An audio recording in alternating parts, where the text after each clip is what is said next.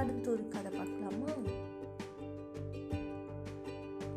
பட்டம் ஒன்று வானத்தில் ரொம்ப உயரமாக பறந்துட்டு இருந்துச்சான் அது ரொம்ப உயரமாக பறக்கிறதுனால அதுக்கு ரொம்ப கர்வம் அதிகமாக இருந்துச்சான் கீழே இருக்கிற பூக்கள் பக்கத்தில் சில பட்டாம் பூச்சி பறந்துக்கிட்டு இருந்துச்சான் அது ரொம்ப கீழே இருந்துச்சான் பட்டத்தை விட்டது.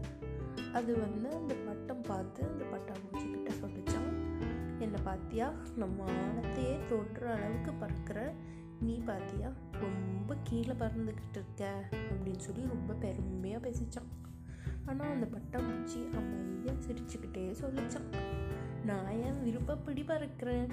ஆனால் நீ பாரு நூலோட கட்டுப்பாடில் அதுவும் ஒரு சின்ன பையன் உன்னை பிடிச்சி ஆட்டிக்கிட்டு இருக்கான். அதை பொறுத்து தான் நீ ஆடுற அப்படி சொல்லி சிரிச்சுட்டு போயிடுச்சான். பட்டம் அப்பதான் ஒன்று இருந்துச்சா நம்ம பண்ணுறது தவறு. ஆணவமாக பேசிட்டோமே அப்படின்னு உங்களுக்கு இந்த கதை பிடிச்சிருக்கும்னு நினைக்கிறேன்.